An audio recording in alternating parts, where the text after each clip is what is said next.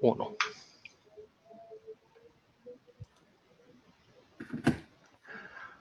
Bună seara! Noi suntem în Dodi. Alături de mine îl am pe Gabi, ca de obicei, și invitatul nostru în seara asta este Mihai Neamțu. Bună seara, seara Hristos a înviat tuturor celor care ne ascultă. Adevărat, Adevărat înviat. Gabi, îți predau ștafeta ca să nu uh, pierdem vreme. Avem vreo okay. oră de discutat? Da. Uh, aș vrea să fac un pic de introducere uh, pentru Mihai Namțu și proiectul lui uh, Clubul Marilor Cărți, uh, în care el încearcă să atragă, uh, să zicem, uh, un fel de școală de oameni liberi uh, și să răspundă, să zicem, setei de cultura uh, oamenilor interesați de acest lucru în uh, societatea românească. Uh, puteți să accesați acest link în descrierea noastră, mi se pare. Uh, ok, și acum uh, să trecem la subiectul podcastului nostru și anume capitalul credinței. Uh, mai degrabă aș vrea să văd uh, un fel de apărare a capitalismului din perspectivă creștină. Uh, datorită faptului că deseori în epoca contemporană vedem critici ale capitalismului, și consumerismul, valorile inversate și lucruri de genul ăsta pe care capitalismul le atrage asupra sa în mod uh, nedrept, după părerea mea. Și vom găsi, să zicem, în parabolele lui din Evanghelie sau uh, uh, în celelalte scriere patristice lucruri pe care multă lume poate nu le știe și le vom aborda împreună cu Mihai și pe această cale eu urez bun venit la podcastul nostru în Dodi. Bine ai venit, Mihai! Mulțumesc mult. Întâi să spun că în Dodi mi se pare una dintre cele mai tari pagini uh, satirice din uh, online-ul românesc. Uh, mă amuz în fiecare dimineață dacă mai găsesc vreo postare a prietenilor noștri, pentru că îi consider prieten într-un plural așa generos. Mă gândesc că nu greșesc spunând că și Costel Stavarac este alături de, de, de acest proiect. Este, este.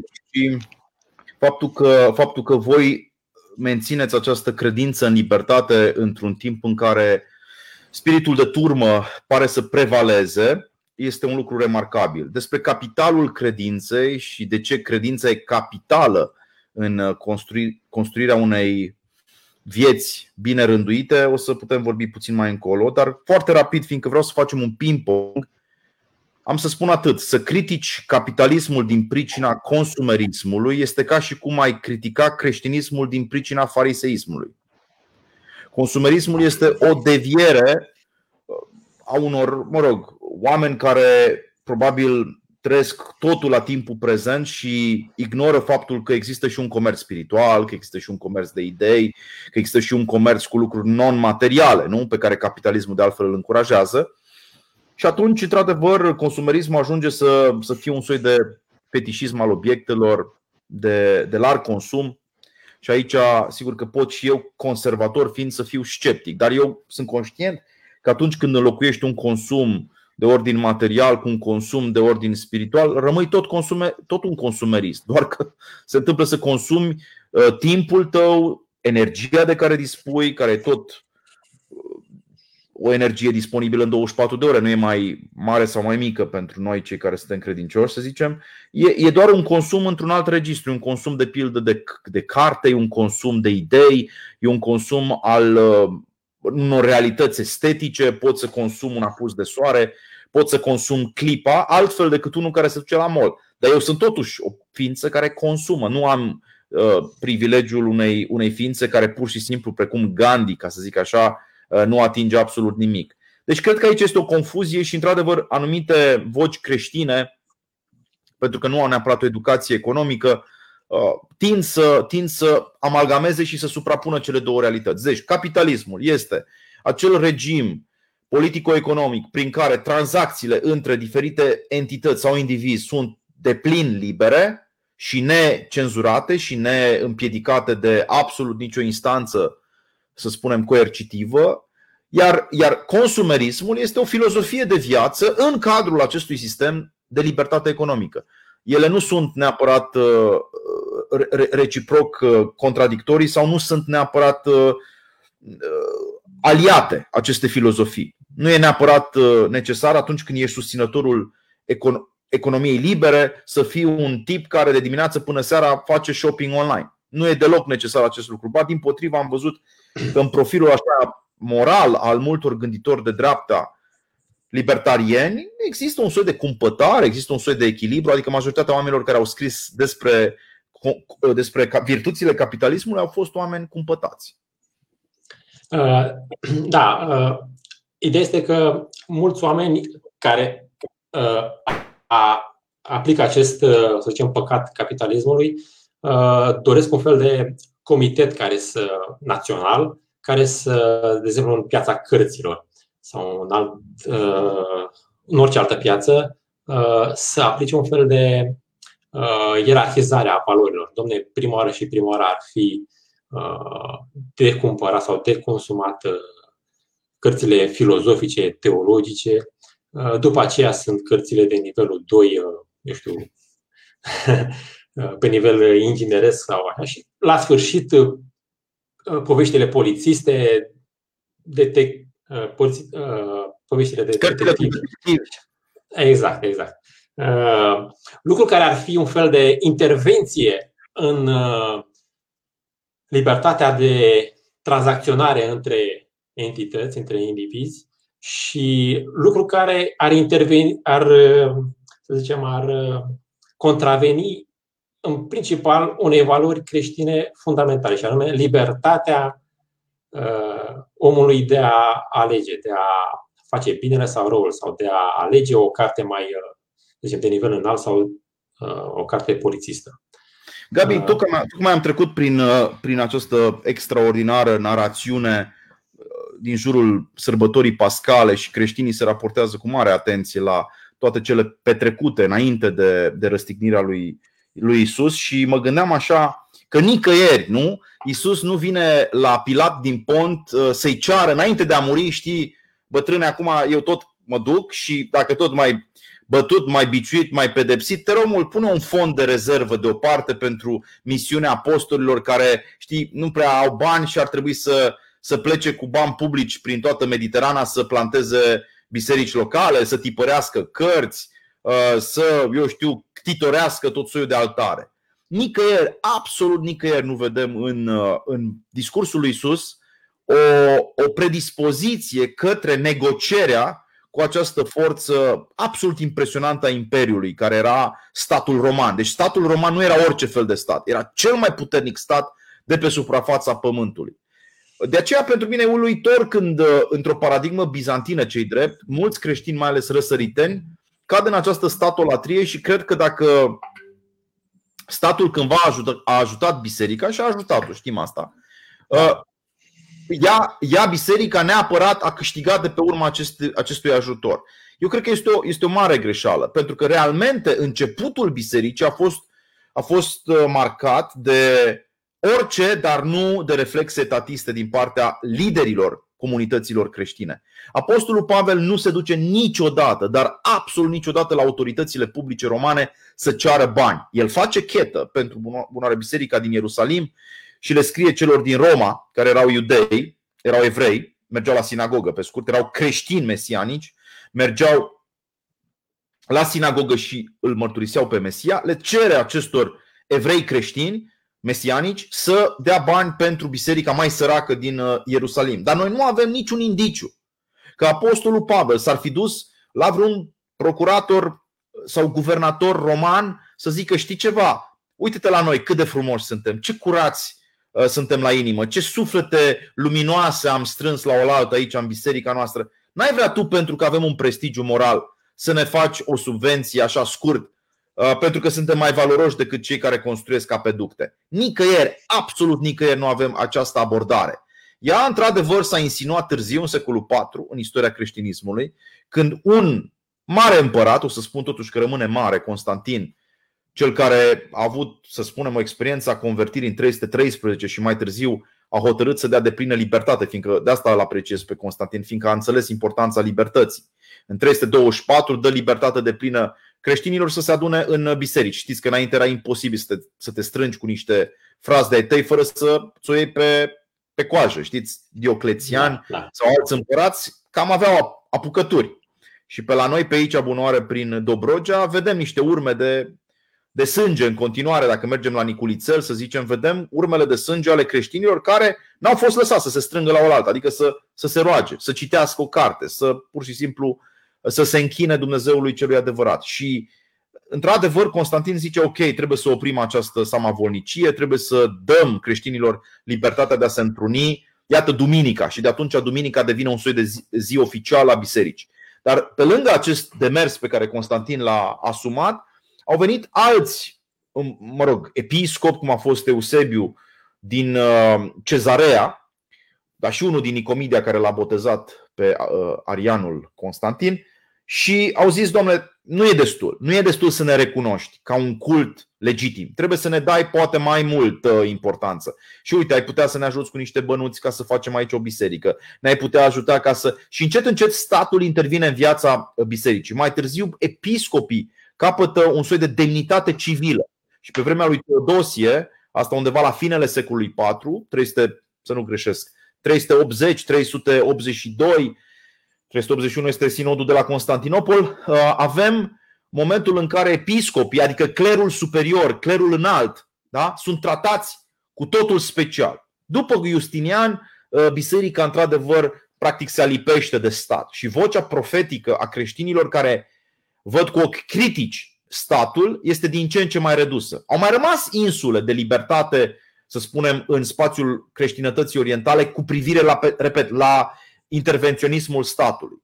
Și de multe ori, noi știm, ereziile da, s-au produs și cu intervenția cât unui împărat. Noi știm că toată criza iconoclastă nu s-ar fi produs, de fapt, dacă statul nu intervenea să reglementeze cum anume să se închine creștinii. Deci, din punctul meu de vedere, ar fi fascinant, uite, pentru prima oară îmi vine acest gând, să scriem o istorie libertariană a creștinismului, ca să vedem cât de mult a dăunat și cât de mult a ajutat. Din punctul meu de vedere, mai mult a dăunat intervenția, intervenția statului în, în manifestările de ordin religios, teologic, liturgic a, a, ale creștinilor.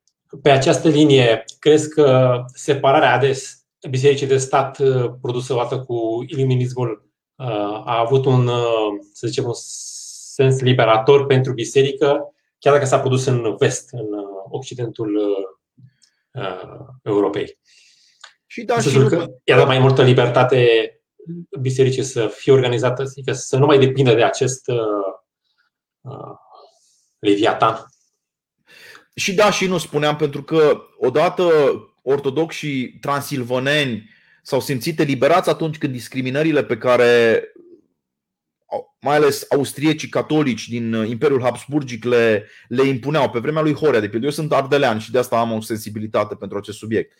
Vreau să vă reamintesc că pentru sute de ani în Ardeal uh, creștinii ortodoxi nu s-au putut manifesta. Adică nu aveau nici măcar dreptul să ridice o biserică de piatră. De unde foarte multe biserici de lemn, pe care noi acum le considerăm ca fiind, nu știu, normative, dar nu sunt. Sunt pur și simplu rezultatul unei inferiorități de ordin economic a creștinilor din uh, ortodoxi din Ardeal. Dar după ce, într-adevăr, politicile de toleranță încep să se, să se discute la Viena și după Maria Tereza în mod special, încep să apară tot soiul de inițiative de recunoaștere a cultului creștin ortodox în Transilvania, culminând cu momentul de totală emancipare de sec- din secolul XIX, când Andrei Șaguna chiar îi mulțumește personal împăratului pentru că pentru prima oară după vreo 600 de ani creștinii ortodoxi din Ardeal primesc această deplină libertate Vezi, în mod ironic, da, modernitatea eliberează ortodoxia peste munți. În același timp, modernitatea în uh, țările române, adică în uh, țara românească și în Moldova, modernitatea lui Cuza aduce secularizarea. Adică aduce uh, o măsură confiscatorie la adresa bisericii și asta inaugurează era în care trăim și astăzi, adică principiul salarizării preoților de către stat. Da. Uh, deci aici e cu dus întors din punctul meu de vedere. Uh, modernitatea a adus lucruri bune și, într-adevăr, un, uh, un spațiu de libertate se degajă în Europa Centrală, în Franța mai puțin. Nu n-aș spune că libertatea a fost deplină pentru catolici. Vă dau un exemplu de discriminare. Legea din 1905 a lui Victor Cuzân, dacă nu mă înșel, interzice clericilor catolici, interzice unui preot, să zicem. Da, e un preot pasionat de, de filozofie, de Kant și au fost atâția preoți catolici pasionați de istoria filozofiei, de Immanuel Kant, de Hegel sau mai știu eu cine. E bine, nu poți să predai în Universitatea Sorbona dacă ești preot. Nici astăzi, în Franța. N-aș spune că e tocmai un spațiu al libertății, nu? Spațiul creat de laicitatea franceză. În Germania, în Austria, repet, a existat un soi de echilibru. Da? Toate comunitățile creștine au ajuns să fie recunoscute, fără ca discriminarea dinaintea modernității să, să mai fie acceptată. În epoca în care fie calvinismul, fie catolicismul avea un soi de ofensivă uh, agresivă în spațiul românesc se întâmplă ceva foarte interesant, preoții devin salariații statului. Lucrul acesta omoară spiritul profetic prin care eu înțeleg curajul de a spune adevărul în fața puterii. De pildă, de a spune că anumiți politicieni sunt corupți. Curajul acesta nu mai e specific unei biserici care este cu totul și cu totul controlată prin bani, prin finanțe, de către Leviatan, de către autoritatea statului. Și atunci apare celălalt fenomen. Competiție la biserica majoritară. Și așa se nasc primele culte evanghelice, baptiștii, acum 100 de ani, pe Valea Mureșului, în județul Arad, apoi penticostalii, apoi creștinii după Evanghelie, apoi creștinii, uh, eu știu, uh, de o altă denominațiune, toți intră în spațiul acesta românesc, după Constituția din 1923, care le dă un plus de libertate și se manifestă ca atare. Până în punctul în care, iată, astăzi reprezintă undeva la 700 de mii. Da? Creștinii evanghelici în România sunt aproape de un milion ca cifră, zic eu semnificativă, pentru o țară de 20 de milioane. Și atunci, statul, uh, împreună cu biserica, pe de-o parte, ajung să fie acuzate, ca în zilele noastre, de corupție, Practic toate acuzațiile la adresa clasei politice se extind adesea în România astăzi la adresa clerului, aproape fără excepție. Sigur că avem mulți preoți cinstiți, sigur că avem mulți episcopi jertfitori și oricum eu încerc să-i aplaud și să-i laud ori de câte ori am ocazia. Dar avem și corupți, evident că avem corupți. Și atunci, și atunci biserica este în defensivă. În zilele în care noi avem această discuție, biserica trebuie să se apere. De ce?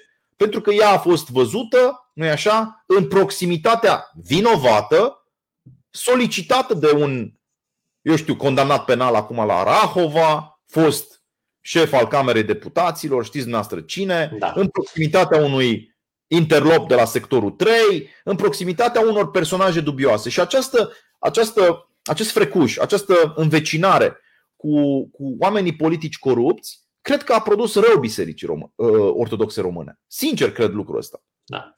Uh, chiar te-am văzut o dată când ai analizat împreună cu alți jurnaliști creștini, uh, să zicem, consecințele referendumului pentru familie și ai spus că acest mariaj, acești bani, să zicem, pentru, din partea statului sau a diverselor oficialități politice care s-au dus spre diverse ziduri, spuneai tu, Uh, adică crearea de biserici, lucruri de genul ăsta, uh, au avut un dublu tăiș.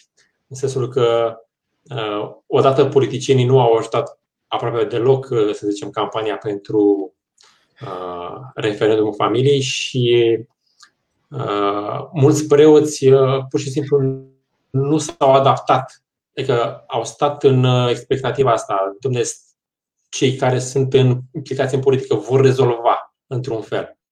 Adică, pe scurt, Gabi, politicienii au fost aliații proiectelor materiale, economice ale bisericii și au fost dușmanii proiectului spiritual. Eu o să văd referendumul pentru familie și astăzi, ca și acum 2 ani sau 3 ani, ca pe o inițiativă cetățenească. Eu rămân la părerea că acel referendum a fost o inițiativă a cetățenilor României care au strâns semnături și biserica a venit târziu ca instituție în spatele acestui proiect. Dar da. inițial au fost chiar niște oameni care s-au uitat. Da. Odată aș vrea să subliniez faptul că nu a, nu a fost inițiată de către Biserica Ortodoxă Română. Biserica Ortodoxă Română da. a fost a venit mai târziu. Mi se pare că bisericile da. protestante au inițiat prin Coaliția pentru Familie uh, lucrul ăsta. Cetățeni de toate confesiunile, cred că nu greșesc spunând că au fost de toate confesiunile okay. în, acest, okay. în acest demers, dar nu asta e important. A existat un eșec, iar eșecul s-a produs, în opinia mea, pentru că politicienii au sabotat acest demers. Biserica atunci a văzut că alianța între instituția religioasă și stat nu a mai funcționat atunci când un principiu de ordin, să spunem, teologic, spiritual sau chiar moral a fost invocat da? de, către, da. de către creștini.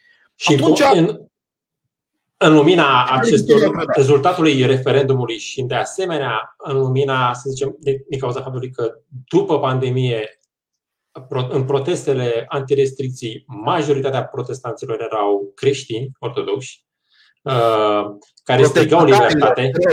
Protestatarilor, ai zis protestanților. Ah, ok, protestatarilor, ok. Uh, uh, crezi că s-a, în sfârșit a apărut o conștiință în, și în lumea mireană a creștinilor ortodoxi, dar și în rândul credicilor, care să pună măcar problema asta, domne, ar trebui totuși să facem o delimitare sau o desprindere totuși de acest chiar contractul ăsta între Biserica Ortodoxă Română și statul român este unic în lume sau după, A, după știința ta? Mai nu, așa cum știm, în Germania există un sistem prin care statul colectează banii de la cei care se declară catolici sau protestanți sau chiar ortodoxi. Statul colectează. Okay. Da, da, da, da, la noi, din, de la toată lumea, uh, ia taxe și plătește ortodoxi. Nu contează de ce religie ești. Nu, dar ai dreptul să spui nu sunt religios sau nu sunt credincios, să spui sunt ateu și atunci taxa respectivă, nu mai știu cât este, 7%, nu știu, nu vreau să greșesc. Da, da. Uh, contează, da? Nu, nu mai ți este pre. Mă dacă ești inclus sau nu ești inclus. Și Pentru că mulți creștini plătesc taxe da. pentru lucruri care sunt uh, Uh, necreștine. De exemplu, uh, doamna Firea avea programul acela pentru fertilizarea in vitro. S-au lăsat o mare, am citit o știre în care uh, prin sponsorizarea de către stat unii și-au schimbat sexul. Lucruri care pur și simplu mulți creștini spre deosebire de America, în România lucrurile astea nu sunt conștientizate și mulți creștini români contribuie la stat conform preceptelor din roman 13 sau uh, dați cezarului ce al cezarului. Și nu-și dau seama că statul uh, actual este un stat laic, nu este, să zicem, unste sus președintele Republicii România, astfel încât uh, această, să zicem, ascultare de stat este contra perceptelor oricului creștin. Gabi, din punctul meu de vedere, biserica. Am putea spune chiar că. Da, da sunt de acord spune, cu tine. Spune. Biserica putea să aibă în vedere două, două variante. Fie prima variantă în care forța ei economică, forța ei materială, forța ei pur și simplu fizică, da? copleșitoare, să spunem, ar fi impus respectul statului și atunci ar fi intrat într-un soi de logică militantă de tip catolic, s-a mai întâmplat în anumite țări catolice. Gândiți-vă la, la Spania. Da? Spania a avut ofensive recurente, da? care țineau de un soi de moralism accentuat al clericilor care doreau să vadă că decadența și degradarea în spațiu public dispar. Și această variantă ar fi fost, zic eu, interesantă doar dacă, în mod real, noi am fi, noi am fi avut un număr semnificativ de creștini practicanți, ceea ce rămâne de demonstrat. Nu știm încă care este de fapt da. armata bisericii uh, și varianta asta a picat, pentru că aici mobilizarea în, într-o direcție militantă a Bisericii Ortodoxe n-a fost, n-a fost semnificativă. A doua variantă era acea autorității spirituale. Domnule, ok, nu avem bani, nu avem multe resurse materiale, adică nu avem televiziuni, nu avem radiouri, nu ne permitem să creăm spoturi de publicitate, nu avem resursele pe care le au ONG-urile, fiindcă și despre asta aș vrea să vorbim, emergența competitorilor seculari în fața bisericii, pentru că acum bătaia pentru resursa care e banul public este, este totală. Gândiți-vă la faptul că domnul Cristi Ghinea, nu știu exact ce îl recomandă să fie ministrul, înțeleg, fondurilor europene. Da, mă rog, dacă a scris la dilema veche, s-ar putea să fie suficient. Ehm, domnul Ghinea a spus că el cere pentru societatea civilă, da, cu voie de la stăpânire, cere 100 de milioane de euro pentru un fond de reziliență al societății civile. Păi ce, sunt societă- ce este această societate civilă care primește bani de la stat? E o ficțiune. Da? E de fapt un instrument al leviatanului de propagandă într-o direcție de, de regulă seculară. E bine, cred că biserica trebuie să fie conștientă mai mult decât oricând de faptul că în ultimii 30 de da. ani s-a creat un pol în uh, spațiul public care este un pol anticlerical, antireligios și anticreștin, uh, de multe ori anticreștin, asumat și care pol, atenție, este finanțat cu mai mulți bani sau începe să fie finanțat cu mai mulți bani decât a fost în mod tradițional finanțată biserica. Ar trebui chiar la un moment dat făcut o, un calcul, să vedem cu banii publici cum stăm. Adică nu am aceste cifre, dar m-ar interesa să le aflu. Sunt 17.000 de preoți, de pildă. Dar eu am impresia că sunt mai multe ONG-uri decât biserici sau, în orice caz, mai multe programe care primesc bani publici, programe de ordin secular, programe culturale, programe de filantropie, programe de educație, în ghilimele, care primesc bani grămadă de la stat față de biserică. Și atunci, biserica trebuia să înțeleagă că va, va avea o singură carte de jucat, cartea spirituală. Și pentru a juca cartea spirituală trebuia să își mențină, după părerea mea, integritatea, adică să critique inclusiv derapajele politicienilor când ele au avut loc. Ori ele nu, aceste critici nu s-au auzit în spațiu public. Să fie cu iertare. În România, deci noi am construit peste 1000 de biserici, dar între timp au plecat 4 milioane de oameni. Deci, dacă au plecat 4 milioane de oameni, ei n-au plecat de bine. Ei au plecat românii aceștia din diaspora, care poate ne urmăresc și le mulțumim pentru atenție, au plecat și pentru că în țara asta s-a furat. Și apropo de libertarieni și de creștini, păi mă gândesc așa cu, cu duioșie la fericitul Augustin. Omul ăsta a avut atâtea remușcări de conștiință pentru că povestește în confesiunile lui. Noi am citit cartea la Clubul Marilor Cărți. Cum la 12 ani s-a înhăitat cu niște prieteni și s-a dus în, în grădina vecinului și a furat niște pere. Și zice el așa: Nu le-am furat pentru că mi-era foame, nu le-am furat pentru că vreau să-i fac cadou mamei aceste pere, le-am furat din plăcerea confiscatorie de a crea vecinului meu o pagubă, din plăcerea de a-i face rău celuilalt. Adică există un soi de, de taina fără de legii, de răutate intrinsecă în gestul jupuitului de a intra în casa lui Moromete, în gestul uh, reprezentantului fiscului, da? de a pune sechestru, putem bănui că există și o anumită răutate. Nu e doar un da. soi de măsură tehnică, rece, robotizată, mecanică. Nu. Acea măsură este încărcată de răutate, de ură, de clasă. Și asta creștinismul nu permite. Nici ura, nici răutate. Și plânge Augustin, realmente plânge pentru ce a făcut. Și zice, am încălcat o poruncă, porunca divină din decalog, da? să nu poftești la, nu doar la femeia, ci și la averea aproape lui tău. Creștinismul spune foarte clar, proprietatea e sfântă. Nu o spune doar creștinismul, o spune și iudaismul. Dacă este sfântă, nu te atingi de ea. Doi, invidia este o cădere a sufletului omenesc. Este degradantă. Invidia este, dacă vrei, anticamera crimei. Pentru că atunci când poftești la averea celuilalt, la, la posesiile celuilalt, ești dispus chiar să faci mai mult pentru asta și unii dintre, mă rog, unele personaje biblice, să ne gândim la, la David, da? care poftește la femeia aproape lui, se duce și îl trimite pe Urie în bătălie. Urie moare, da?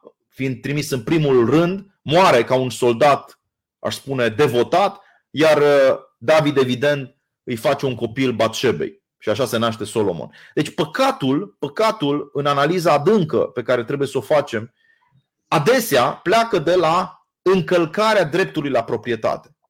Proprietatea pe care uh, a încălcat-o Augustin a fost, uh, repet, încălcată cu dorința pur și simplu de a face rău. Și această analiză, după părerea mea, trebuie să revină, fiindcă în țara românească și cu asta închei, s-a furat în neștire în ultimii 30 de ani. S-a furat, pur și simplu, unii oameni au băgat mâna, pur și simplu au băgat mâna în, ba, în, în buzunarul altuia. FNI-ul, vă dau un exemplu, da? Fondul Național de Investiții a fost o dita mai porcărie. Uh, Caritas a fost o schemă de, de, de confiscare a unor bani. Da? Deci, cum să zic eu, trebuie să vorbim și despre lucrurile rele care s-au întâmplat în societatea românească, dacă suntem creștini, și care, și, ca, și care justifică aceste lucruri rele, inclusiv plecarea a 4 milioane de oameni. Și atunci degeaba ai făcut o mie de biserici când ele sunt goale, iar românii noștri plecați se duc și bat la porțile, nu știu, anglicanilor, la porțile catolicilor, la porțile luteranilor, ca să li se dea în chirie pentru 3 ceasuri dimineața, duminică, uh, un, un spațiu cultic. Da. E o discuție amplă și merită, merită reluată. Pe lângă cele două uh, exemple menționate de tine, avem și statul care fură an de an uh, prin taxe, să zicem, munca cetățenilor români. Și aș vrea să, uh, să, să, să, să aflu gândurile tale legate de ce înființarea statului evreu. Uh, uh, adică cu Saul, uh, primul rege, acea când, uh, când căpetenile triburilor, celor 12 triburi uh, evreiești, uh, își doreau, văzând în jurul lor uh, regate, își doreau și ei un rege, adică un stat, și Dumnezeu îi avertizează că o să-i taxeze, o să le ia copiii la înloștirea uh, regelui și așa mai departe. Și această luptă de a, să zicem, între Dumnezeu și uh, popor, popor care își dorea rege și Dumnezeu i-a avertizat, băi, nu știți ce vreți de fapt. Da, Gabi, tu ne oferi aici lectura puritană și republicană, o găsești în niște texte de secol XVII. Uh, m-am mai uitat și eu puțin, Political Sermons, uh, o carte scoasă la Liberty Fund, vă văd acolo cu un logo superb uh, care ne amintește de tradiția sumeriană, știa, libertății. Și puritanii care au ajuns în Anglia, scuze, care au ajuns din Anglia în America, Puritanii care au persecutat, să ne înțelegem cine sunt puritanii, sunt aceste grupuri de creștini care nu recunosc uh, alianța între stat și Biserica Anglicană, pe care Henry al, XVIII, al VIII-lea a, a fixat-o ca fiind, nu știu, normativă. Și atunci ăștia persecutați fiind pleacă, iau faimosul vas uh, din Plymouth, pleacă spre Mayflower se numea vasul și pleacă spre America și încep să țină predici. Și majoritatea dintre predicile acestea erau predici republicane, cum ai sugerat și tu, care criticau îmbrățișarea monarhiei de către poporul evreu și care aminteau corect faptul că istoria poporului ales începe prin uh, revolta lui Moise împotriva nedreptății faraonului, care faraon era întruchiparea statului totalitar. Să nu uităm că faraonul este cel care creează o civilizație, civilizația egipteană, pentru a plasa propriul său coșciug în centrul unei Uh, unei piramide, cu alte cuvinte, creează o necropolă și ne invită pe noi, oamenii de rând, să muncim ca sclavi, pentru ca la finalul vieții noastre uh, să privim cu admirație spre o necropolă și spre un coșciug. Ce, ce bizarerie a fost, până la urmă, civilizația asta egipteană, care, repet, s-a folosit de munca prestată gratuit de către evrei. Și Moise, plin de revoltă, spune destul. Gata, basta cozi nu? Ca să-l cităm și pe Giuseppe Verdi cu corul sclavilor, nu? Cu Nabucco. Va pensiero, hai să mergem, zice nu Moise, să ieșim de aici, din, din tărâmul idolatriei și al sclaviei. Și hai să pornim spre tărâmul făgăduinței și să construim o lume mai bună, fără sclavie, fără lanțuri, fără acest cult al morții și al puterii absolute. Și într-adevăr, proiectul mi se pare fabulos. Hai că mie mi se pare că dacă se tot vorbește despre religie în școli, dacă le-am spune copiilor noștri, oameni buni, știți bine că știți oare că de la, bun, de la bun început proiectul lui Dumnezeu cu poporul său a fost acela al eliberării? Și înțelegeți oare că prețul acestei libertăți e scump? Dacă le-am spune copiilor că libertatea este o valoare cardinală în Biblie, cred că ar fi cu toții uimiți. Ei, ei de regulă, copiii, cred că în Biblie n-ai decât o sumă nesfârșită de interdicții. Da? Biblia e plină de porunci, Biblia e plină de să nu, să nu, să nu. Ori, de fapt, Biblia este și o poveste despre libertate. Iar tu ai spus foarte corect, la un moment dat Dumnezeu se întristează și mustră poporul când Saul Saul hotărăște să introducă monarhia. Știm foarte bine că Saul după aceea se îndrăcea în fiecare zi în casa lui, ne spune Biblia, în Cartea Regilor, și apoi apare, nu știu, figura lui David care cumva restaurează ceva din demnitatea regală. Da, discuția este destul de, de, de, de complicată pentru că recunoaștem și noi, nu? Teologia de multe ori culege în diferite momente istorice diferite pasaje uh, relevante pentru epoca în care trăim. Astăzi mie mi se pare că există un număr, ca să se răspund la o întrebare la care n-am răspuns, un număr tot mai mare de creștini laici, de mireni, dar și de creștini care fac parte din clerul înalt, conștienți că ultima redută care trebuie apărată în spațiul occidental este libertatea de expresie.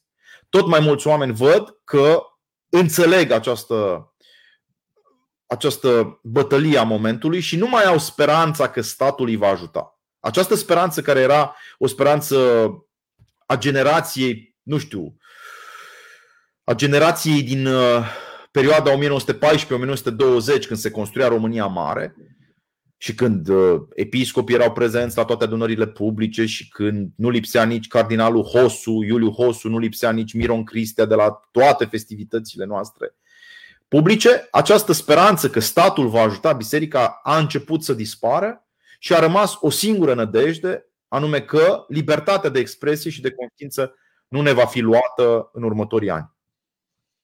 Da. da. Alex, vrei tu să spui ceva sau te-am văzut, uh, am greșit eu? Ok, continui eu. S-a dus, s-a dus momentul. S-a dus momentul, scuze. okay. Continuă uh, tu. Da.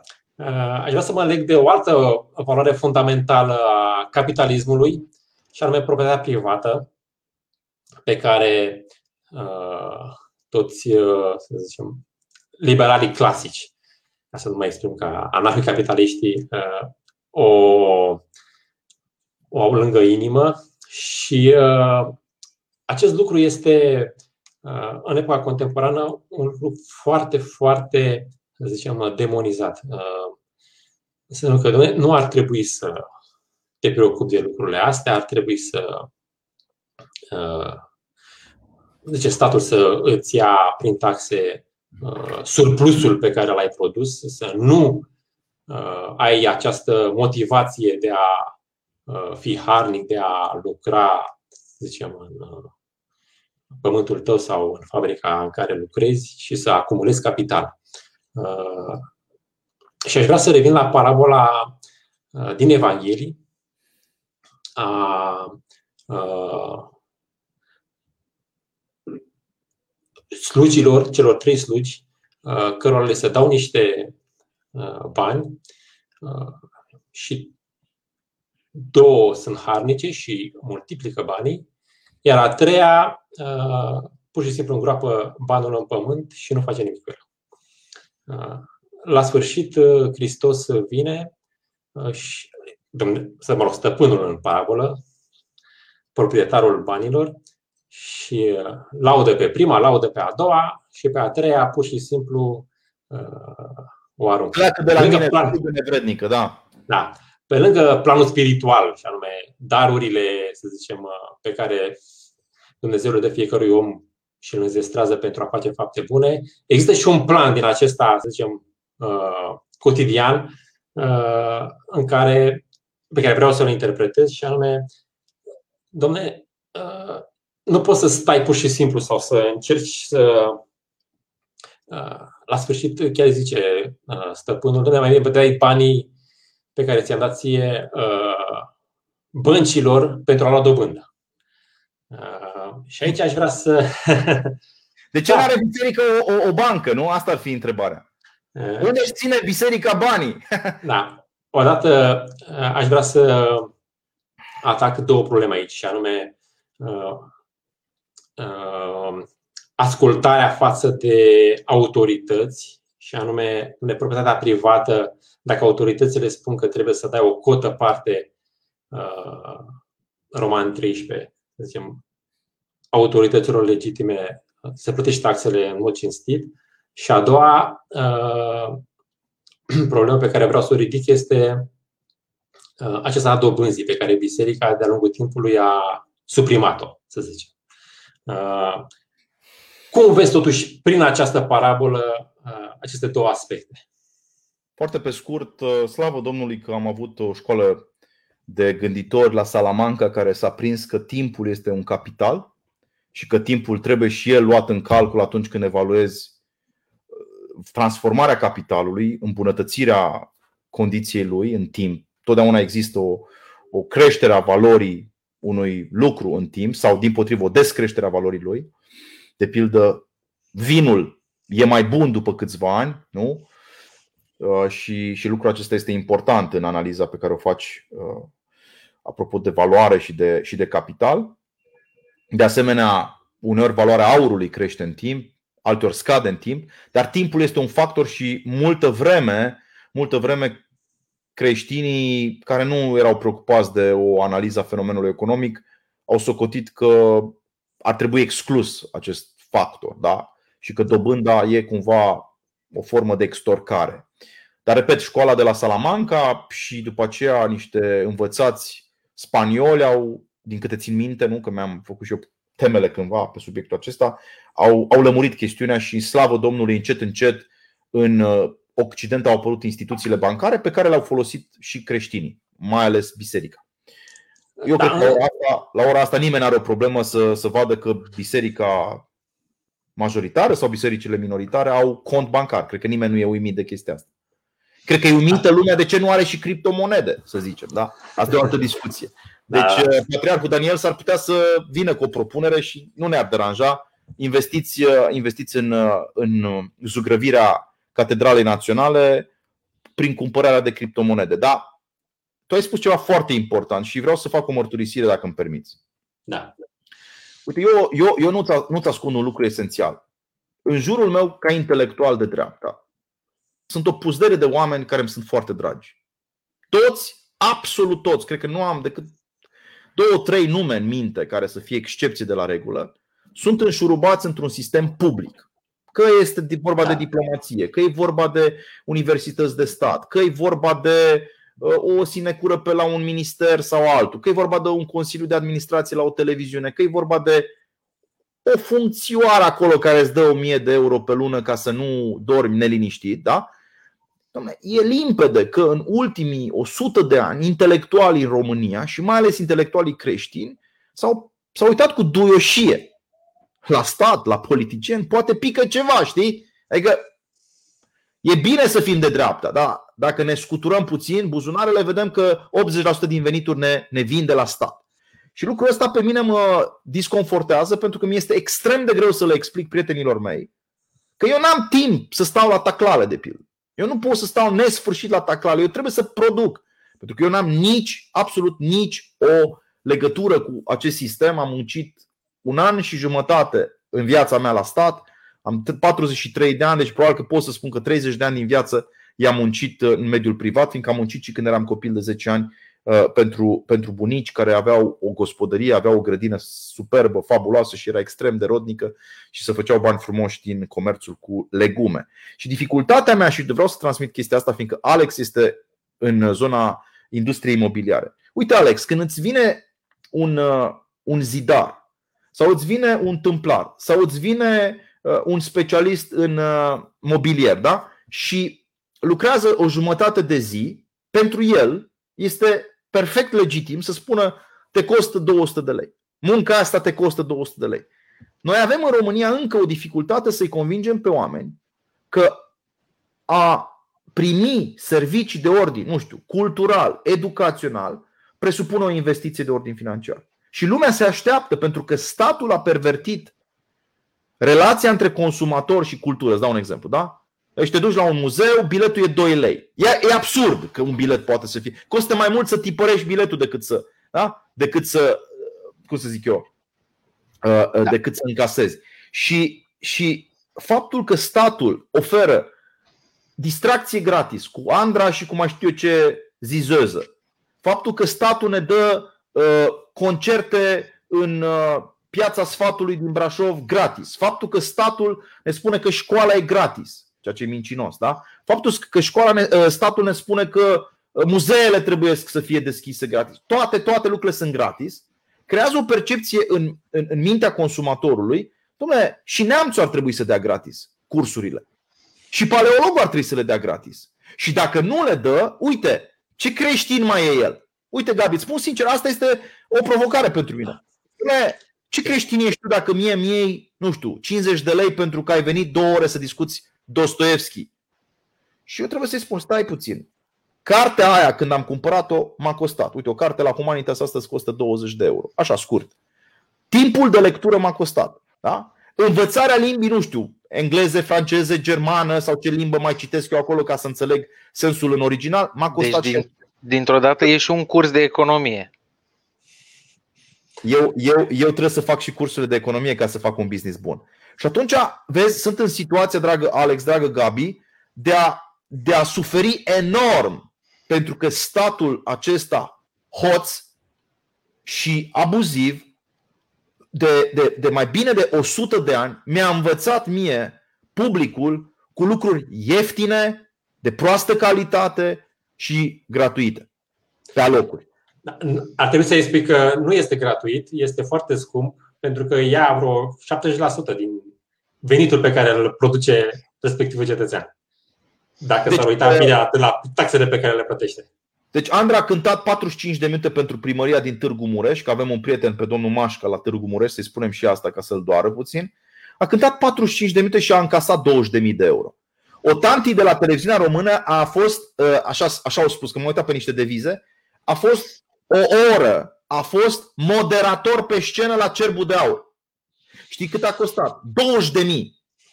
Da?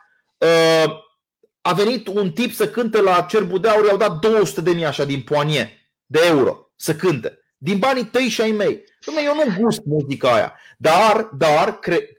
deci a creat percepția asta, trebuie să fie gratis. Și atunci capitalul pentru mine este un cuvânt magic, este un cuvânt sfânt. Este un cuvânt extraordinar de valoros. Capitalul este un cuvânt capital ca și credința. Da, acumularea de capital trebuie să fie protejată capitalul ar trebui să fie în mintea noastră un ax central în construcția unei familii sănătoase, în construirea unor business-uri sănătoase, în construirea unei națiuni sănătoase. Nu există o națiune puternică cu oameni săraci. Nu există intelectual care spun adevărul care mor de foame. Nu poți să aștepți de la un intelectual să spună adevărul, că eu la asta mă aștept. Da. Da? Un intelectual când vede o nedreptate să zică, domnule, uite, e prea mult sau nu e în regulă. Nu poți să te aștepți ca el să spună adevărul un intelectual dacă el este sărac. Pentru că el va fi repede cumpărat. Și atunci trebuie să schimbăm puțin mentalitatea, este un lucru.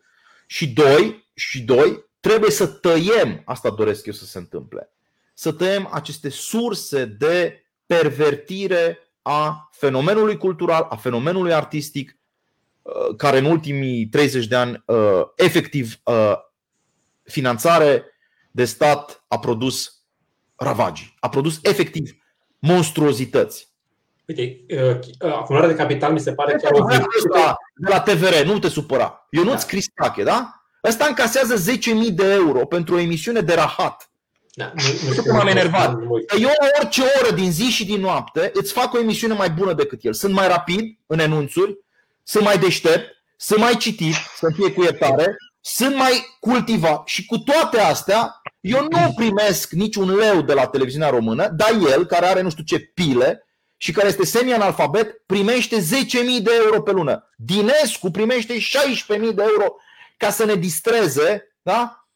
de 4 ori pe lună. 16.000 de euro, Dumnezeule mare. Primește Problema nu sunt fix sumele, problema e lipsa de, de piață.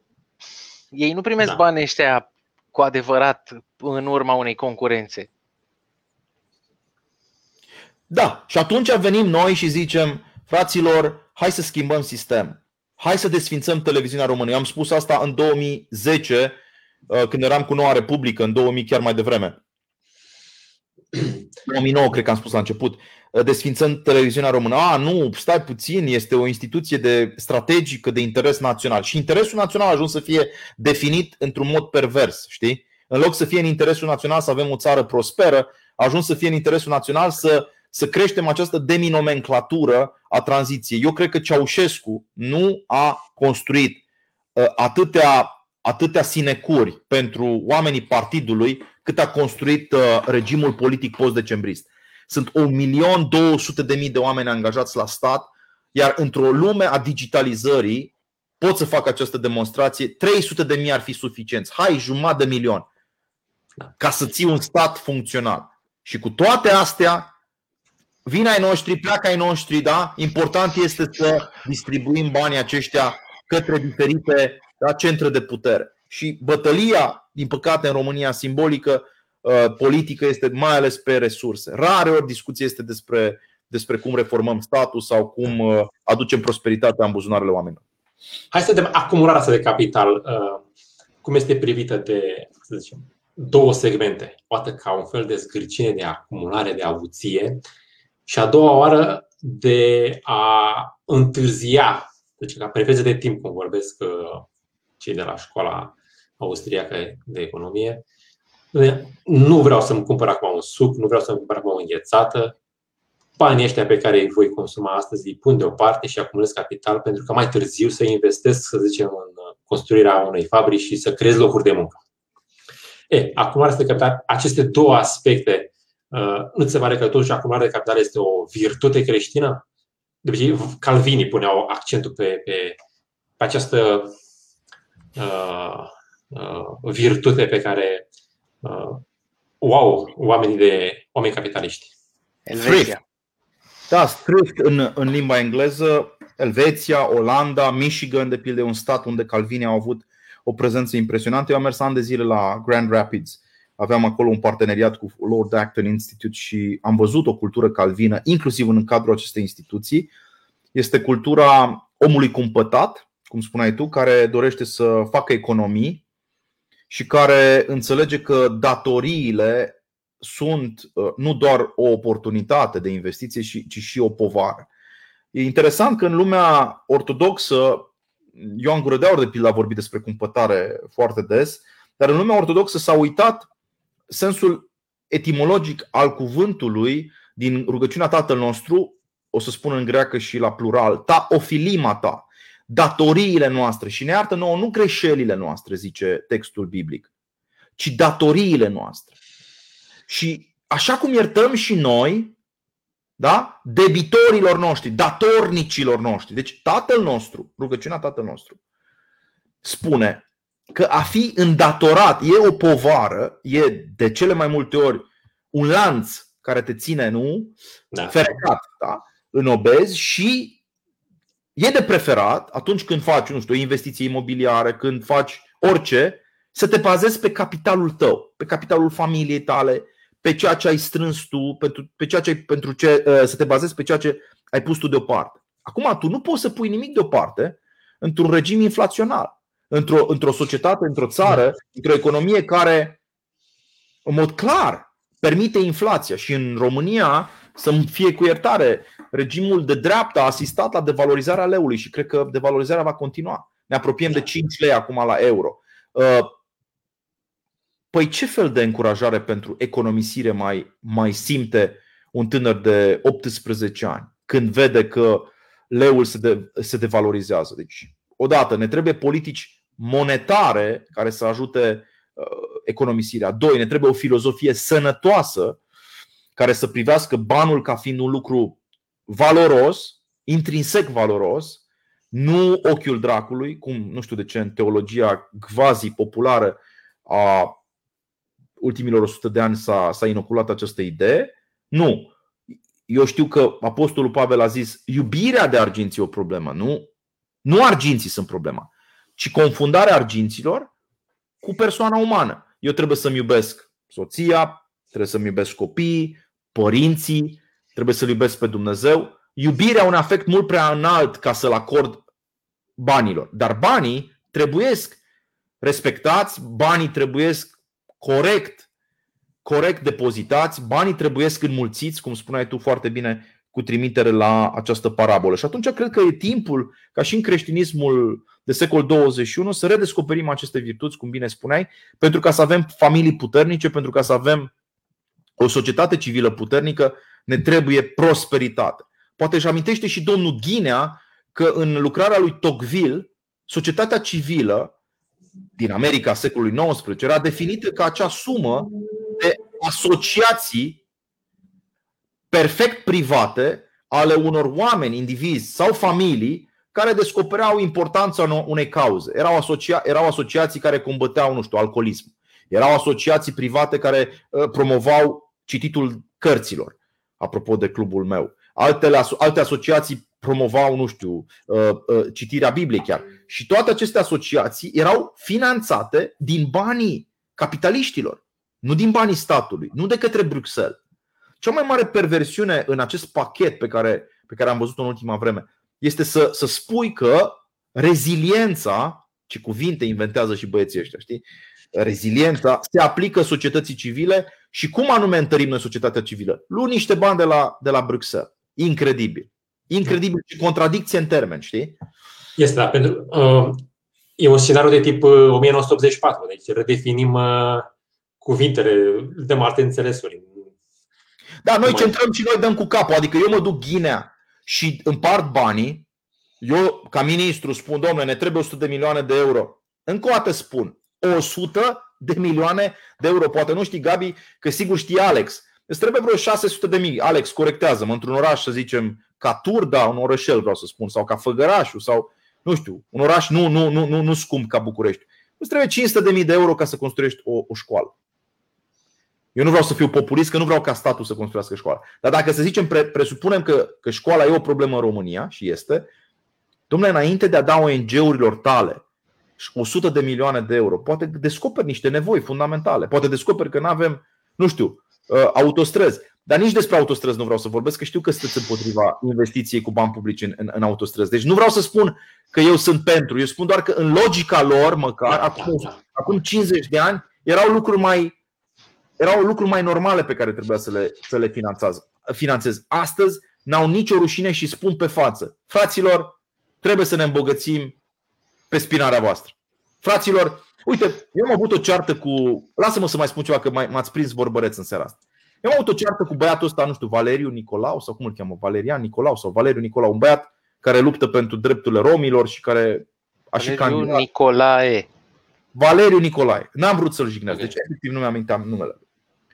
Lasă că m-am trezit într-o zi fără să fi greșit cu ceva, că a zis despre mine că sunt o moluscă psihopată. Mă rog, n-am găsit relația între moluște și psihologie, dar uite, el asta a văzut. Și m-am uitat un pic să văd, mă, ce cu băiatul ăsta? De ce e așa pornit? De ce e așa... Bun, zice lucruri adevărate uneori, orice om zice lucruri adevărate. Dar am descoperit că el a avut o viață de ONGist din 2003 până astăzi. Nu știu, a terminat metalurgia sau nu știu ce a făcut pe la Craiova, s-a pregătit să meargă la electroputere, ceva de genul ăsta și bineînțeles s-a descoperit că e viața mult mai dulce atunci când devii ONGist. Și din 2003 până în 2021, iată-ne, a tot ținut așa, știi? Și am văzut că în declarația lui de avere era o sumă frumoasă de vreo 500.000 de euro.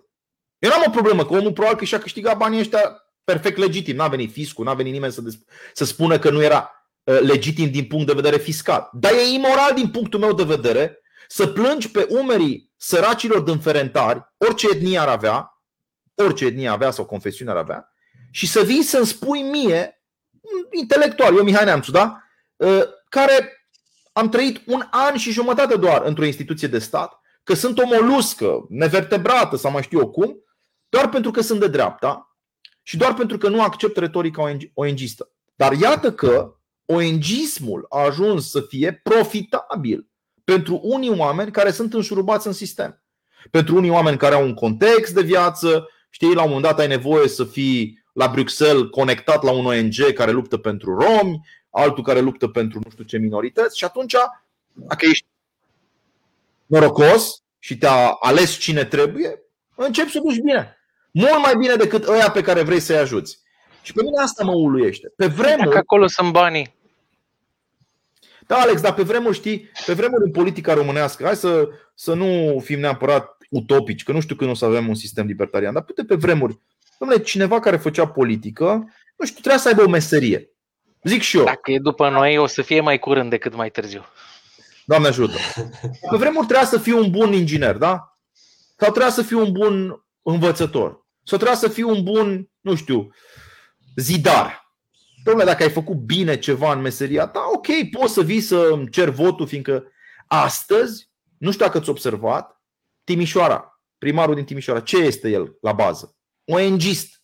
Întrebați-vă în ce meserie ai practicat tu. Am fost toată viața ONG-ist. Nicușor Dan, cu tot respectul, a fost un matematician de geniu, probabil. Dar dacă îl întreb ce ai făcut în ultimii 20 de ani, el spune, am fost liderul unui ONG. Primarul Timișoare, primarul uh, Bucureștiului. Candidat... Asta ne spune ceva și despre piața de idei. Poate asta, astea sunt ideile care se vând acum. Da. Eu zic că spune ceva despre pervertirea noțiunii de societate civilă și o să ziceți de ce am introdus societatea civilă e în discuție. Fiindcă biserica face parte din societatea civilă, de fapt. Uh-huh. Biserica e cel mai mare ONG, am putea spune, în termeni seculari. Uh-huh. Deocamdată. Iar când ăștia și-au dat seama de chestia asta, au zis, băi, ia să producem noi un, un discurs alternativ. Cum? Finanțându-l. De unde? De la bugetul de stat. Și am creat zeci de ONG-uri, da? rețele peste re... Funky Citizens. Nu știu dacă știai. Da? Funky Citizens este un ONG care e consultat când se, fa- se fac legi în Parlament.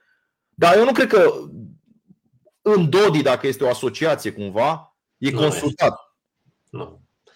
Eu am un ONG, Vocea Libertății, nu mă bagă nimeni în seamă când se fac legi în Parlament. Deci ceva grav se întâmplă sub ochii noștri oameni buni. Păi, pentru că nu vor să iasă da. legi uh, legate de libertate, ci să iasă funky. Pe lângă asta, da. Ideea este că legat de ONG, uh, ok, ai spus să zicem BOR ar fi un fel de ONG din punct de vedere al statului. Uh, și deseori am văzut, uh, ca să spun și lucruri uh, rele legate de BOR, uh, deseori am, am văzut BOR apelând la, să zicem, factorul ăsta agresiv în societate al statului pentru a-și promova anumite proiecte. Când crezi tu sau care ar fi, să zicem, modalitățile prin care BOR s-ar desprinde sau ar fi independentă și nu s-ar mai uita la stat ca un uh, agent prin care să-și promoveze, să zicem, uh, acțiunile de uh, caritabile, acțiunile de catehizare, orice acțiune pe care încearcă să le facă ea în societate. Nu știu, mă rog, mă rog ca acest lucru să se întâmple cât mai des și vreau să vă mărturisesc că eu însumi n-am fost edificat. Adică eu am mers, am făcut studiile de filozofie, după aia de teologie, așa a fost la mine mai întâi filozofia și apoi teologia și nu știam de ce e bine să decuplezi de la stat biserica. N-am înțeles, mult timp n-am înțeles. Și prin 2005-2006 s-a legat o prietenie cu Dragoș Paula Ligică, am început să frecventez întâlnirile de la Elefteria, de la Cadi, din Piața Națiunilor Unite, am început să discut cu oameni deștepți care îmi spuneau Mihai, dar te-ai gândit că totuși competiția e pur și simplu un intrinsec sănătoasă, chiar și competiția religioasă. Te-ai gândit că Isus până la urmă nu și-a dorit o omogenitate de ordin religios, pentru că dacă o dorea, era un lider ca oricare altul și lua, lua până la urmă sabia, care este nu monopolul, monopolul statului, se spune da, despre da. da, stat care are monopolul violenței legitime, spunea Max Weber. Și mi-am dat seama exact. încet că Isus a fost opusul, opusul uh, lui Ivan cel groasnic sau al altui despot care a, care a visat la o Rusie pravoslavnică, perfect omogenă sau mai știu eu ce. Și așa este.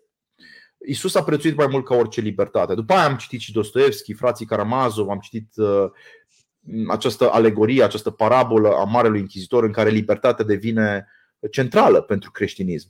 Și am înțeles că da, această, această despărțire de stat trebuie să aibă loc cât mai curând și din 2000, cred că 90 am început să scriu texte în care spuneam, inclusiv liderilor din Biserica Ortodoxă, dar eu aici vorbesc cu toți creștinii, să știți că nu mă raportez doar la BOR. Da, așa este. Uh, bazați-vă pe antreprenori.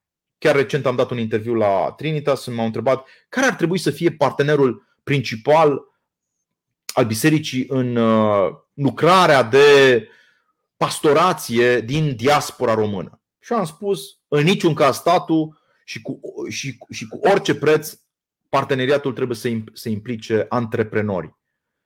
Am stat de vorbă cu un episcop, n-am să spun din, din ce zonă a Occidentului, român, și l-am întrebat, Părinte Episcop, care sunt cei 10 antreprenori de succes cu care vă vedeți săptămânal? Și el mi-a zis, nu am această listă. Și am zis, dar știți că în țara asta, nu-i spun numele, sunt zeci de antreprenori români de succes.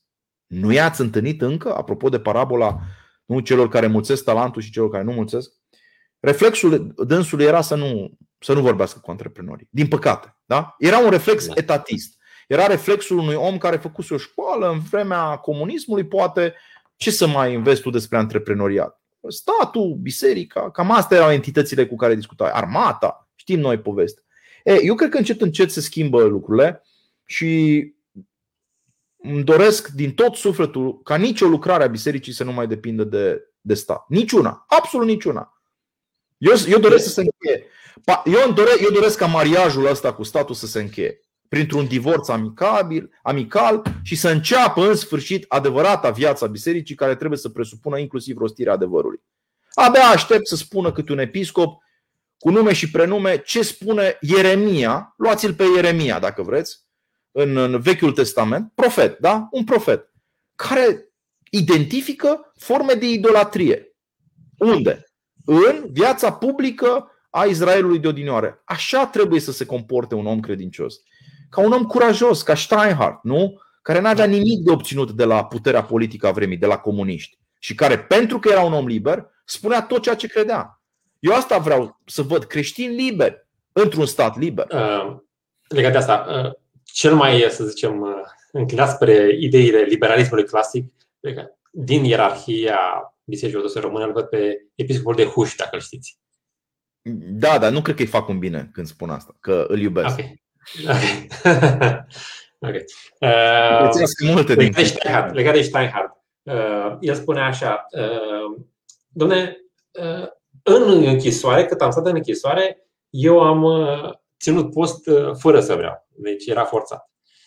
Însă această virtute a, creș- virtutea postului în creștinism, uh, pur și simplu, fără libertate, este zero. În momentul în care voi ieși din închisoare și voi ține post, de-abia atunci mi se va lua în calcul uh, această, să zicem, virtute.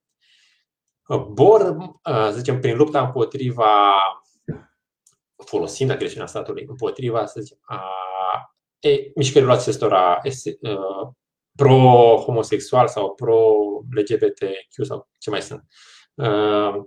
Se pare că încearcă să aibă o atitudine paternalistă asupra creștinilor și de copiii noștri să nu cumva să fie deranjați de pispitele din, care vin din Occident. Uh, hai să, prin lege, prin agresiunea statului, să îndepărtăm uh, uh, aceste ispite de la ei. Nu credeți că pur și simplu lasă creștinii ortodoși români de această călire prin focul, de ce material suntem făcuți? Dom'le, chiar așa nu putem noi să, dacă vedem, să zicem, doi homosexuali pe stradă, să, chiar așa suntem uh, de, uh, de slabi încât să devenim, da, să devenim, uh, să zicem, să acceptăm sau să îmbrățișăm acest păcat. A, ah, în sensul ăsta, da, să te... În sensul ăsta, da. Să, chiar așa suntem de, de slabi încât pur și simplu au venit doi homosexuali din vest și gata, ne-am chiar așa de mare grijă să ne poarte biserica. Da, pe mine asta mă supără, adică între toate păcatele care repet... Și libertatea, accentul ăsta care și din capitalism. Domnule, libertatea este o chestie care nu poți să uh, te joci cu ea. Este, fără ea, orice altă virtute creștină este un zero absolut, cum a spus și Steinhardt. Uh, foarte interesant ce spui. Eu, eu, eu vreau să spun, uh, Gabi, un lucru inedit, cred. Nu l-am mai, nu l-am mai spus. Citeam acum ceva timp epistolele lui Vasile cel Mare un personaj, ca să înțelegeți ce înseamnă spirit profetic, un personaj absolut incontestabil, deci un tip remarcabil, aristocrat, bogat, din tată în fiu, proprietăți, latifundii prin Capadocia, adică Turcia de astăzi, omul avea tot ce îi trebuia. În condițiile astea, alege să trăiască ca un ascet, adică sărac. De aici și virtutea, da? La ce da. renunță el da? înainte de a deveni ascet? La dita mai, dita mai averea. Și la un moment dat îi scrie prin, nu mai știu, 300 să nu greșesc, 373 și 374, eram, să nu greșesc chiar așa, împăratul Valens sau cine era la, la putere și zice, zice el într-o scrisoare către guvernatorul provinciei, zice, anul ăsta a fost grindină și țăranii n-au nimic de cules de pe pământ.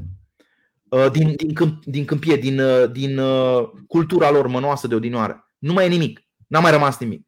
Scutește-i, te rog, Deci zice Vasile cel Mare, scutește-i de taxe pe sărmanii aceștia. Cu alte cuvinte, Vasile cel Mare, fără să fi citit uh, von Mises, Menger sau știu și eu, uh, Hazlitt, știa că povara fiscală pe umerii oamenilor simpli este ucigătoare și că revine statului, ca oricărui suveran, puterea de a declara starea de excepție. Fiindcă suveranul se declară mm, și atunci când poate pronunța excepția de la regulă. Așa cum Dumnezeu poate să proclame prin minuni excepția de la legile, legitățile naturale, așa suveranul poate să declare o excepție. Uite, eu vă întreb ceva. Au fost vremuri grele. Noi am fost exceptați de un an jumate de la plata unor taxe, în condițiile în care mie statul ăsta, hoț, nu mi-a oferit niciun serviciu pe care el spune în Constituție chiar că mi-l oferă. Și vă dau două exemple. Statul ne ia taxe și impozite astăzi în România, spunând că o să ne ofere educație gratuită nu? și cultură, servicii culturale. Că vor fi spectacole la Teatrul Național, că vor fi. Dom'le, de un an jumate, educație la pământ, copiii nu mai fac școală, deloc în sensul adevărat al termenului, nici măcar faimoasele tablete, știi, tablițele din Mesopotamia cred că se fabricau mai repede decât tabletele care n-au mai ajuns la copiii noștri. Practic nu primim nimic. Și cu toate astea, statul continuă să ne taxeze. Pe Anumite mine... industrie au fost uh, amânate în plata taxelor. Dom'le, eu nu știu cum mă duc. Da, bă, e adevărat. Unele, unele companii, dar majoritatea dintre noi ca cetățeni am fost, am fost în continuare supuși unui regim fiscal identic, deși este molimă, deși este pandemie sau ce-o fi, da? epidemie virală, să spunem așa. Ei, pe mine m-ar fi bucurat să aud într-un an și jumătate, măcar un episcop sau un lider al bisericii care să zică, domnule, nu mă interesează, nu știu ce cu uh, pandemia, nu mă pricep, nu știu medicină. Nu mă bag unde nu mă pricep. Dar știu că mor oamenii de foame sau știu că s-a prăbușit nivelul de, de prosperitate sau știu că au apărut poli de sărăcie, pungi de sărăcie în țara asta. Terminați, domnule, cu TVA-ul ăsta, faceți-l mai mic, nu știu, faceți-l de, de 5%. Nu e de, de ce îl faceți de 19%? Da? da? Dacă cei care ne urmesc vor să afle, în București te duci la Băneasa și bei o cafea și o apă și lași 35 de lei, scurt. Nu? Și pentru că TVA-ul e aproape 20%. Deci, nu cred că e normal, creștin fiind, să, sub, să tratăm subiectul fiscalitate, povară uh, prin taxe și prin taxe și impozite, să-l tratăm ca fiind mai puțin important decât, cum spuneai tu, sexualitatea. Că aici vreau să spun. Noi ne-am deformat cumva privirea. Fiind puritani în ultima vreme, am zis, domnule, păcatele sexualității sunt mai grave decât păcatul fiscalității.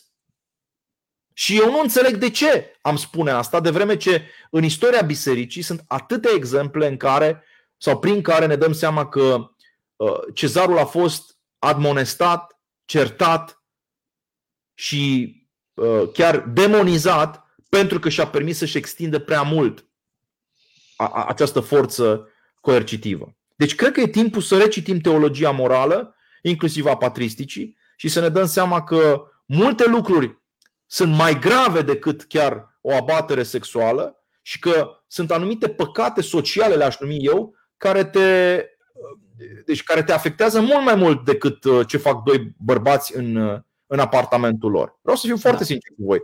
Deci pe mine mă afectează mult mai mult regimul fiscal din România. Eu sufăr mult mai mult ca părinte care vrea să-și crească copilul în țara lui, pentru că am un regim fiscal opre- opresiv, decât pentru că doi bărbați nu știu ce fac într-un apartament. Nu știu dacă pe mine mă afectează atât de mult ce fac ea într-un apartament. Dar sigur mă afectează ce face statul, știi?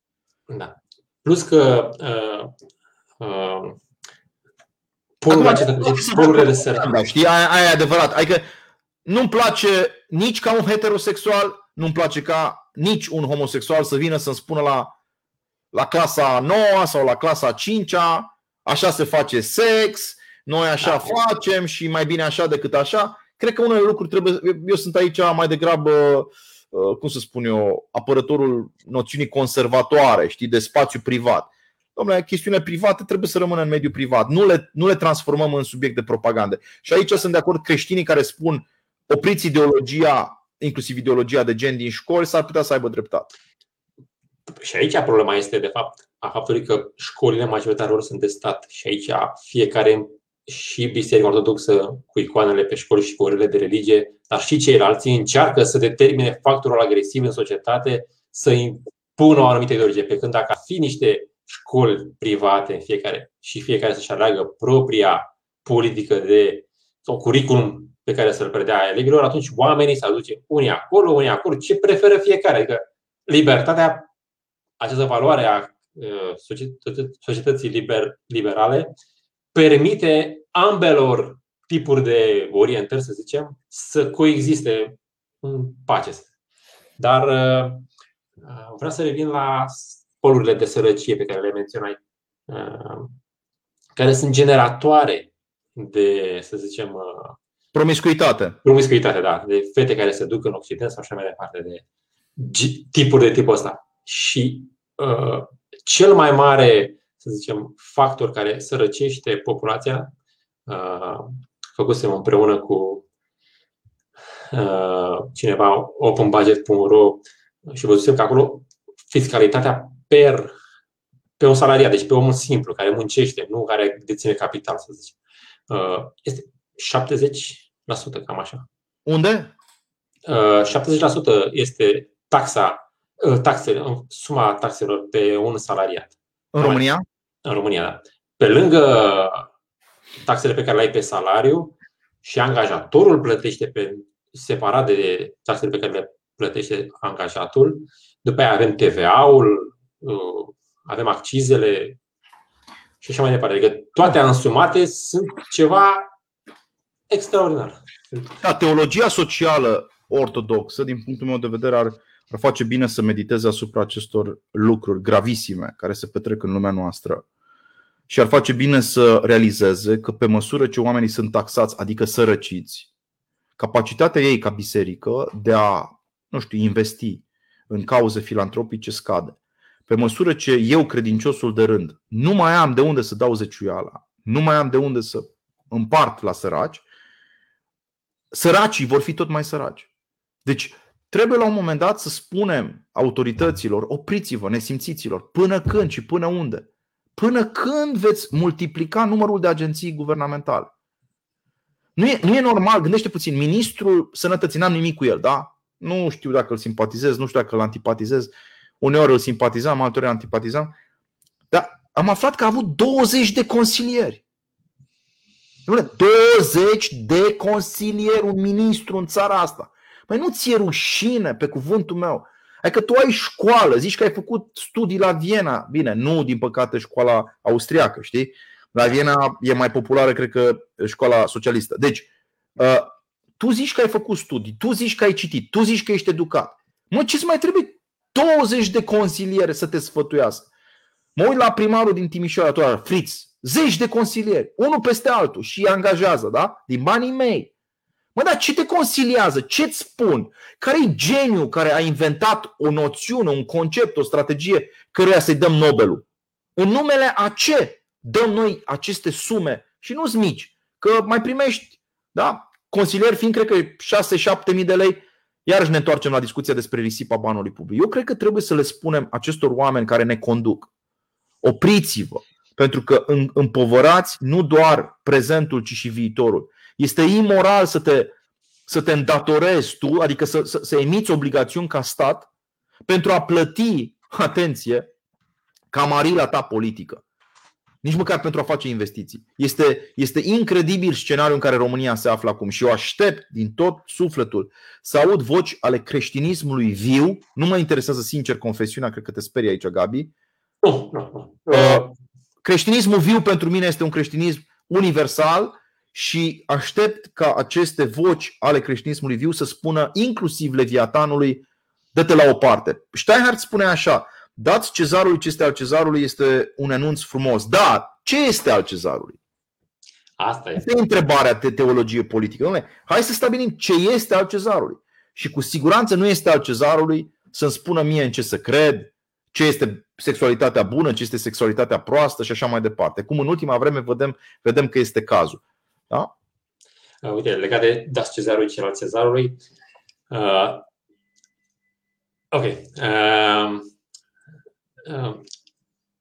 am vorbit și cu, și cu domnul și cu Vlad Topan despre, despre această uh, parabolă. Zicere. Și, da, zicere.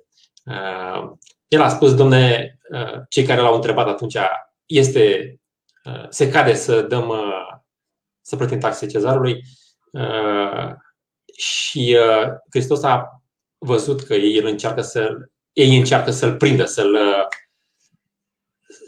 să-l agate cumva, să să-l compromită în ochii publicului. Și atunci a dat un, un răspuns în răspăr, prin dat cezarului cel cezarului. Hmm. Uh, dar părerea mea este așa, uh, la momentul respectiv în uh, Palestina circula mai multe, mai multe monede. Și acel ban al cezarului însemna că făceai afaceri cu oameni din Imperiul Roman. Adică și treceai printr-o vamă, printr-o erai, uh, să zicem, sancționat și erai ok din punct de vedere al Imperiului Roman. Și dacă făceai lucrul ăsta și deci a, uh, intrai în horă cu romanii, atunci era normal să joci după regulile lor. Dacă făceai barter, cum făceau unii prin, nu știu, prin Capernaum sau Nazaret și aveau bani. Și da, aveau, da, e fine, da, e fine. Prima oară aud chestia asta. Deci era, era, da. erau, erau mai multe monede. Da, da, da.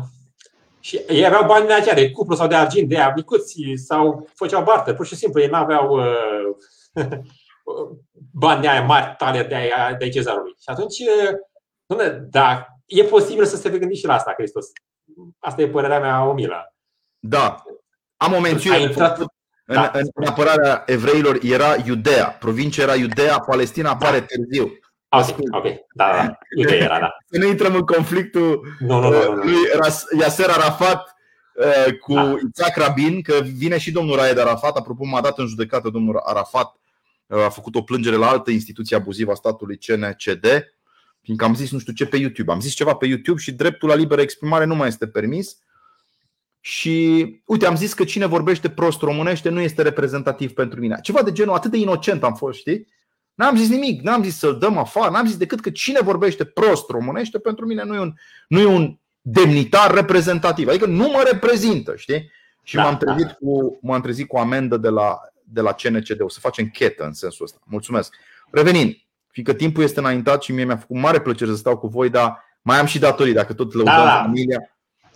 Este și un capital afectiv pe care trebuie să-l investim în familie. Da, am timp. Să rămâi un minut uh, după ce închidem, da? Da, e o, plăcere să, e o plăcere să stau de vorbă cu voi. Aș vrea să spun că pentru mine reprezentați un pol foarte sănătos de gândire. Ce este grav este că acum 10 ani, să zicem, partidele încă se mai deschideau către conversații cu oameni ca voi.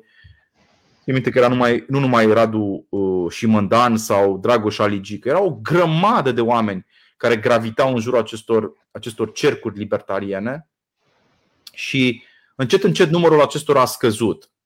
Uh, țin minte că, uite, vreau să fac o dezvăluire, am făcut și eu un partid. Eu am multe uh, porniri de astea de tip individualist, știi? Da, da. Am făcut un partid de la zero, Noua Republică, și a venit Florin Câțu să vorbească la lansarea partidului, alături de Bogdan Glăvan, știi? Doi, eu credeam doi libertarieni. Acum trebuie să vedem, trebuie să ne lămurim cu cum e cu. Eu zic cu să le mai dăm timp. Uh, să le mai dăm o șansă, da. Deci nu, nu, nu chiar, chiar, chiar nu, nu, nu ridic piatra. Deci nu ridic da. piatra. Nu știu. Da. Uh, nu știu exact cum, cum își gândesc ei tactica, dar sper din tot sufletul că aceste întâlniri să aibă loc și peste 10 ani. Și ziceam că mm, păcat că aceste adunări între libertarieni și conservatori, liberal clasici da, și anarho-libertarieni, nu mai fecundează spațiul de gândire al partidelor, oricare ar fi acestea. În America, de bine de rău, deși Trump a avut multe idei departe de, de gândirea libertariană, da, oameni precum Peter Thiel, ca să dau un singur exemplu, da? da. libertarian 100%, ca zic așa, uh, valid. Dar și alții, cred că Charlie Kirk este un tânăr emergent așa în, în, în zona libertariană. Au reușit... Paul, Rand Paul și Ron Paul. Exact, da. Care între timp s-au împrietenit cu Trump și s-au împăcat cumva. Deci au reușit acești oameni să impună niște idei care, din punctul meu de vedere, încă mai au tracțiune în societatea americană. Ce, ce sper eu din tot sufletul, Alex, Gabi uh, și cei care ne ascultați, este ca într-o bună zi să, să înțelegem aceste lucruri esențiale. Că cei care vorbesc în numele săracilor, în numele clasei asupriților, în numele celor obidiți și amărâți, de cele mai multe ori sunt oameni extrem de bogați, extrem de cinici, extrem de lipsiți de scrupule și care doar uh, utilizează retorica compasiunii, nu practică compasiunea, ci doar retorica compasiunii, uh, pentru ca ei să ajungă în elita politică a țării și să distribuie banul public, așa cum vedem că o fac și unii, uh, unii guvernanți de astăzi, după bunul plac și mai ales către canalele uh, dedicate pentru, pentru canalele bugetivore, da? pentru uh, absorbirea capitalului până la urmă. Ori felul ăsta, felul ăsta de, de, de, de a gândi este cinic, este anticreștin. Adevăratul creștinism nu este retoric. Adică adevăratul creștinism nu se reduce la o retorică. Creștinismul se reduce uh, de cele mai multe ori la fapte esențiale, de, la gesturi primordiale. Și dacă tu vrei să ajuți săracul, nu? S-a mai spus asta de o mie de ori, trebuie să o repetăm, nu doar îi dai un pește, îl înveți cu o undiță în mână cum să arunce da, într-un lac, uh, într-o scăldătoare sau, în, uh, sau pur și simplu într-un râu ca să prindă el însuși peștele. Ne și trebuie mai, și, îl mai lași și liber după aia. Îl lași liber. Nu taxezi o parte din pești. Nu-i taxezi pești și nu-l asiști la nesfârșit. Da? Îl pui în situația de a găsi el, poate, o soluție mai bună, da? la momeală și așa mai departe. A sosit momentul ca și creștinii să înțeleagă că apărătorii capitalismului sunt apărătorii virtuții, apărătorii capitalismului sunt apărătorii libertății, apărătorii prosperității și că fără libertate nu există virtute, că fără prosperitate nu există solidaritate. Restul sunt povești. Restul sunt povești și cel mai grav lucru care se întâmplă sub ochii noștri, din punctul meu de vedere, este că ne îndatorăm în numele celor nenăscuți încă și în numele celor care nu au drept de vot. Adică, fără să întrebăm pe copiii noștri, noi spunem, știi ceva, mai luăm 10 miliarde. Da? Mai luăm 10 miliarde. Pentru că tot ce am văzut în discuția asta, lasă masca, lasă că în creștinism, știi, actul fundamental prin care aparții bisericii, care este împărtășania, nu poate fi realizat fără să dai jos masca, la propriu și la figurat. Deci ca să te împărtășești în creștinism trebuie să faci două lucruri. Să renunți la fățărnicie, deci să te spovedești și să renunți la masca asta, da? textilă. Dar pe lângă chestiunea asta, ceea ce este, mă rog, semnificativ și relevant și eliberator, mai e un lucru esențial, da? Pentru a fi, pentru a fi cu adevărat uh, solidar cu cei săraci cu, și cu cei mici despre care Isus spune că nu, dacă nu veți fi ca unii ca aceștia, nu veți intra în împărăție, adică cu copiii. Pentru a fi solidar cu copiii, primul lucru pe care trebuie să-l faci. Deci primul lucru care, care ar trebui să ne intre nouă în minte dacă suntem creștini. Apropo de copii, știi că noi tot timpul zicem, a, tot ceea ce fac, fac pentru copiii mei. Domne, sigur, e adevărat? Pentru că ceea ce facem noi în fiecare zi acum este să punem pe copii, pe umerii copiilor noștri o imensă povară fiscală. Statul român s-a îndatorat cu aproape 20 de miliarde în 2 ani de zile, fără să fi făcut 100 de kilometri de autostradă măcar, da? Dacă e vorba de copii, fără să fi făcut o școală uh, competitivă, fără să fi făcut mai nimic de fapt cu banii aceștia. Ori lucrul acesta trebuie criticat ca fiind fundamental anticreștin și anti-uman să te îndatorezi în numele celor pe care nici măcar nu îi întrebi. Domnule, tu ești de acord să fac împrumutul ăsta? Și asta pe mine mă, mă supără, așa că data viitoare când o să ne mai întâlnim, sper să discutăm și despre problema asta. Cât de moral este guvernantul care emite obligațiuni fără să mă întrebe pe mine, fără să ai un referendum ca în anumite țări, de pildă în Georgia, Țin minte că am avut prieteni libertariani care au făcut parte din guvernul Saakashvili și mi-au spus, domnule, au pus în Constituție 60% este maximum de îndatorare al statului. Peste 60% trebuie să faci referendum. Noi ne apropiem cu pași repezi de îndatorare de 60% din, din PIB. Greșesc? Voi știți mai bine, Alex. Mm. Uh, Gabi. Suntem acolo, suntem pe acolo. Oricum, nu depășim uh, America și Franța, care sunt uh, pe lângă, pe lângă 100%, 100% sunt ei. Da, dar suntem deci... pe la 45, deci mai avem puțin până la 60%. Din punctul meu de vedere, creștinii ar trebui să zică stop. Opriți dezmățul. Opriți desfrâul. Desfrâul sexual este vinovat și păcătos și te afectează din multe puncte de vedere. Dar desfrâul fiscal este la fel de grav, dacă nu mai grav, pentru că periclitează milioane de oameni. Desfrâul sexual te, te periclitează pe tine și eventual pe partenerul tău. Dar desfrâul fiscal afectează generații întregi care încă nici măcar nu s-au născut. Și așa că le cer celor care ne ascultă și dacă cumva sunt preoți printre cei care ne urmăresc, cu atât mai bine, uh, aș vrea foarte mult să, să, să ia aminte la acest mesaj și să fie libertarieni în plan economic dacă sunt și creștini, în plan existențial. Bine. Super. Mulțumim foarte mult. Alex, Pentru emisiune. de ce? Asta e rolul Poftim? tău? Tu ai tăcut toată seara, asta e rolul tău? Nu, ideea este că eu am, uh, i-am spus lui Alex uh, să mă lase pe mine să mă desfășor astăzi. Uh, Că aveam, uh, ne-am terminat, mai aveam încă 3 ore, 4 ore de, de vorbit cu tine. Dar vă punem pentru data viitoare. Da, da, da. O seară faină tuturor, uh, noapte bună, mă retrag și voi vă amenajați mai departe conversația, da? Sigur. Bine, poți să mai rămâi un minut, dacă închidem. Okay? Și după aia închizi și tu. Da, nu trebuie să... La revedere! La revedere, mersi. Mulțumim.